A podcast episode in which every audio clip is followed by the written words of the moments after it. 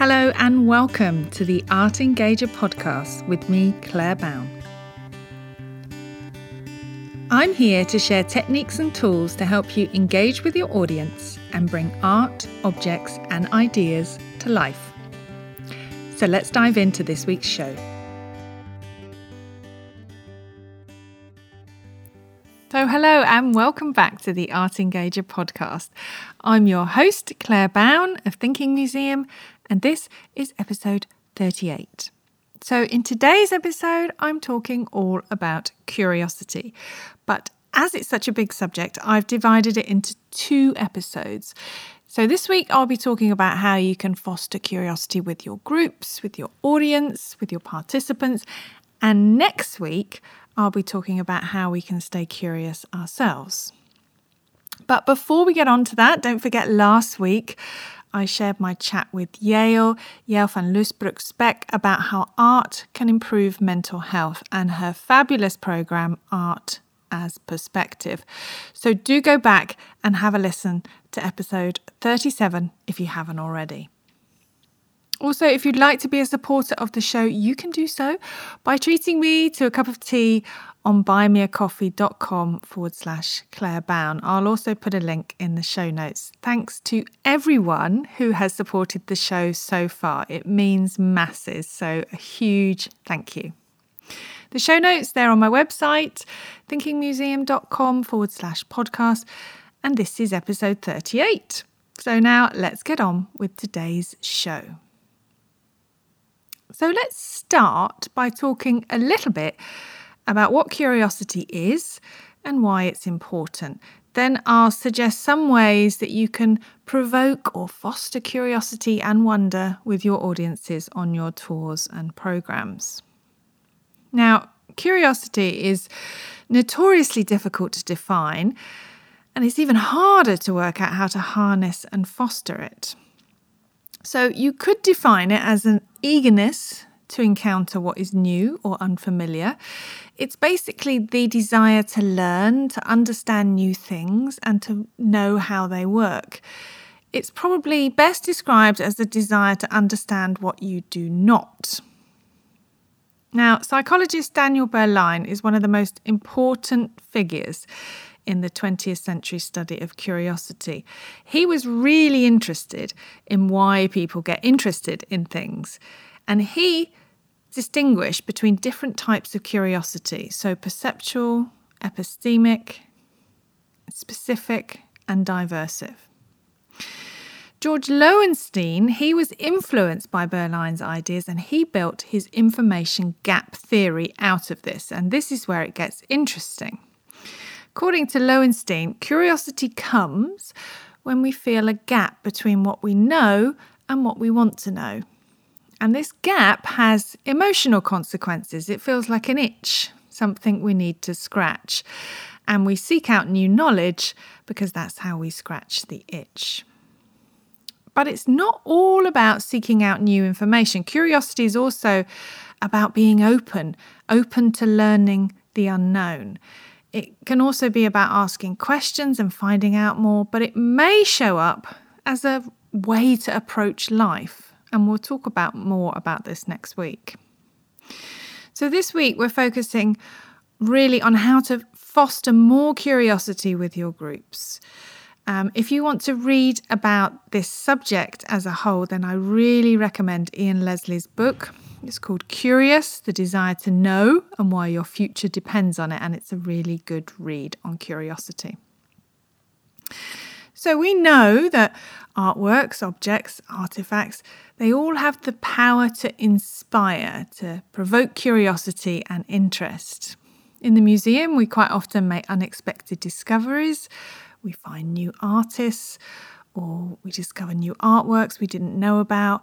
We find out information that we hadn't heard of before, and these new finds take us to new places that we haven't been to.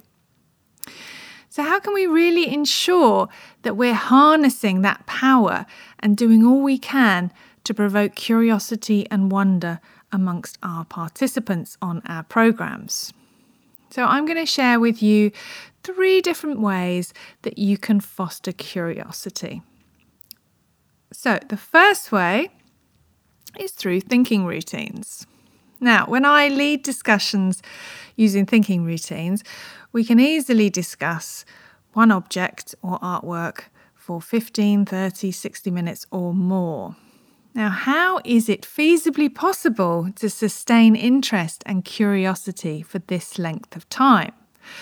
Well, thinking routines have a series of questions, they're open ended questions, and these work to fire up the group's curiosity. And their curiosity to find out more drives the discussion. The group keep wondering, they keep asking questions, they keep wanting the discussion to continue. And after the discussion, participants leave wanting to return. They want to learn more about other objects too. So, thinking routines are a really good way of fostering that curiosity with your participants. Thinking routines like Zoom In, See Think Wonder, See Wonder Connect, they're all about observing, interpreting, and wondering. And if you think about Zoom In with that slow reveal of the image, this really works to fire up curiosity. People are desperate to see the whole image by the end. And the other two routines, See, Think, Wonder, See, Wonder, Connect, they both have wondering parts built into this routine.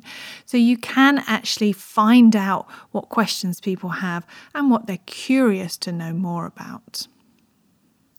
Now, not only that, but object experiences using thinking routines arouse memories, they bring up connections, and they encourage participants to share personal stories.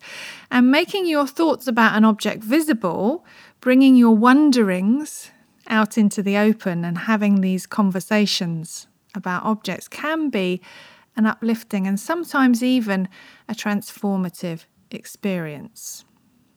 So, the exploration of artworks and objects through thinking routines and slow looking and discussion really fires up curiosity.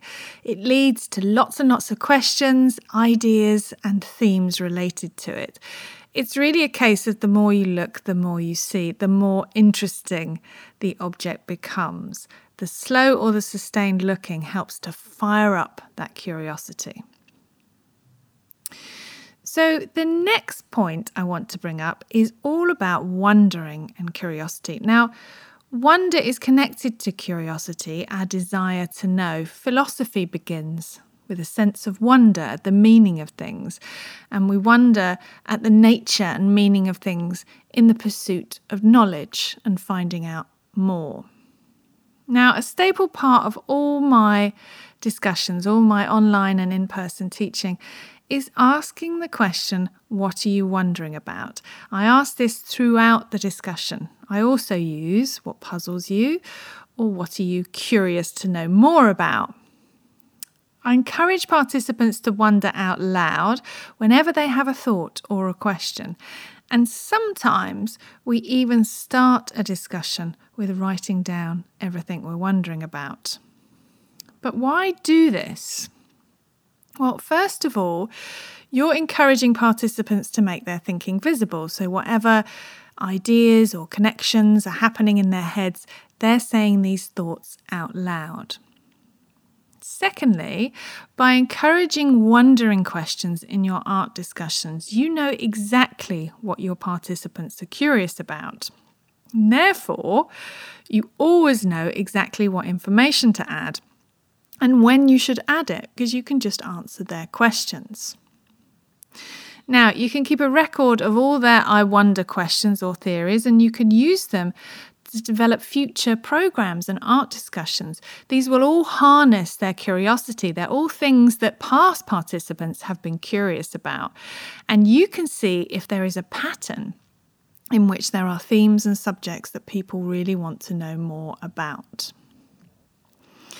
Now, when someone asks you a wondering question, think first, where could I go with this? And then, what could I share now that will answer this question and drive curiosity further?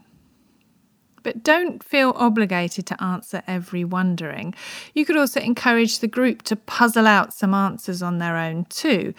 Ask, you know, what does everyone in the group think? Does anyone have any theories or ideas? Do you feel the same or do you feel differently? And here are a few extra tips for driving curiosity and wonder. So, first of all, sort of build a culture of exploration. Share your own wonders when you're with groups. You can model this curiosity and wondering yourself. Tell the group, Well, I'm always wondering about such and such. It's really infectious, and the rest of the group will pick up on your enthusiasm. Now, you can create a wonder wall you really only need a large sheet of paper and some post its, and you can save some questions on the Wonder Wall to answer later. If you're with a school group, you can get the teacher perhaps to write down some questions, or you can get people to write them down on post its and stick them on the wall. You can come back to it at the end of the session or at the end of the program and maybe look at a few last questions as well.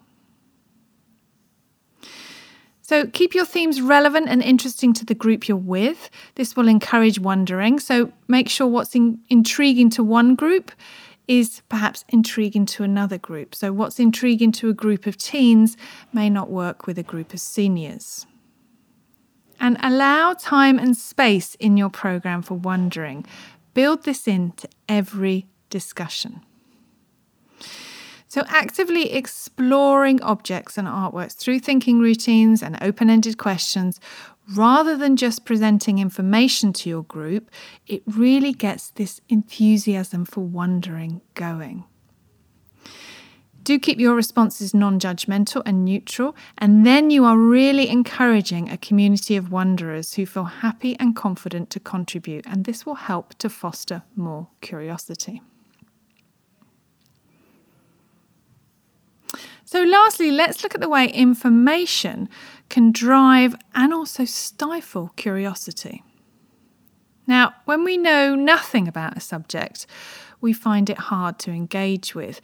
We have no idea at this point whether we're going to find it interesting or not, and we might also feel a little bit intimidated at this point by the prospect of what we don't know, the huge amount of information that we need to learn about it. On the other hand, when we know lots about a subject, we're unlikely to be interested in learning more about it. We already know it, we already have it covered. So, this is where it gets interesting because in between these two states, the knowing nothing and knowing everything, is what's called the zone of proximal learning, or as Ian Leslie calls it in his book, the curiosity zone. And he says the curiosity zone is next door to what you already know, just before you feel you know too much. So, unless you're in the curiosity zone, it's really hard to get interested in something. So, some starting information is useful to get your participants into the zone. Uh, in this case, it could be contextual information, so perhaps you could place an artwork within a certain time period, or let them know the artist, or even why the curator has hung all these artworks together. This is a hook, if you like, to get them curious to know more. But the information you share doesn't have to be contextual. I've had plenty of art discussions where I haven't shared any information at all, and people have still been curious throughout. And they're curious because they want to hear what other people in the group are suggesting. They want to hear more about other people's personal connections with an artwork, or they're perhaps curious to see where the discussion will go next, or what question I'm going to ask. So, this is a different kind of information that they are sharing, but it's still enough to get your audience into the curiosity zone. So, the more we know about something, the more intense our curiosity is to find out what we don't know. And it's important to add information that will continue to pique that curiosity. So, for example, some information will not add anything to their curiosity, whilst other information might provide a light bulb moment. So, when you're thinking about what information you share with your groups, think about what you could share that might provide light bulb moments. So, here are some tips. So, first of all, don't share everything at once. Keep dripping information in small amounts when you need to pique curiosity in your groups, or perhaps when you feel they cannot go any further with looking alone. So, small amounts, drip your information slowly. Also, don't leave all your information until the end either, because this can be frustrating and it can kill off curiosity. It can sometimes feel like here's a here's the real story, and this will invalidate everything that's gone before. So do be wary of this. Remember that small pieces of information spark curiosity, whilst large information dumps smother it. You can almost feel the energy of the group disappearing as they're listening to someone talking and talking and emptying everything they know about a subject onto their unsuspecting audience. Don't kill curiosity. Fear kills curiosity too. So you need to create an environment in your programs where all participants feel they can ask questions and make contributions. So make it a culture that is open to curiosity, wonder, and questioning. If you're telling a story, try to provoke curiosity by getting your audience to really care about what happens next or how it will turn out. Think about how much information you could tell them and when you might share this information. You could also think about what you might withhold for a while. So, something like the title of an artwork is always good, especially if it's provocative or revealing. And this generates momentum and curiosity. Or you could share some information as a teaser with no further explanation and get the group to think about it by exploring their thoughts. This will generate questions in their mind and in turn get them curious. But beware, you can only go so far with this. If the group suspects that you are withholding information on purpose, or that you're withholding it for too long, then that will lead to frustration or even unfortunately, annoyance. You could also remind your group that you may not arrive at, at, a definitive answer, or there may not be a definitive interpretation for what you're looking at. Art discussions are not the same as Googling an answer to a question. Uh, you may not arrive at a destination. And it's good to share that we don't have the answers to everything and that there are some unresolved mysteries out there. And mysteries, of course, inspire long term curiosity and wondering. So, that's some suggestions for different ways you can spark curiosity with your audience using thinking routines, creating more wondering moments, and thinking carefully about how you share your information and knowledge. And next week, I'll be sharing ways that we can encourage our own curiosity. So thank you for listening today. And don't forget, every Friday, I send out my weekly newsletter full of inspiration and ideas. It's more than a newsletter, it's actually a carefully curated dose of inspiration for the curious. Aha, fits in with this week's theme. I'll put a link in the show notes so that you can sign up to the TM Weekly too. Thanks for listening, and I'll see you next time. Bye. Thank you for listening to the Art Engager podcast with me, Claire Bown. You can find more art engagement resources by visiting my website, thinkingmuseum.com. And you can also find me on Instagram at Thinking Museum, where I regularly share tips and tools on how to bring art to life and engage your audience. If you've enjoyed this episode, please share with others and subscribe to the show on your podcast player of choice. Thank you so much for listening, and I'll see you next time.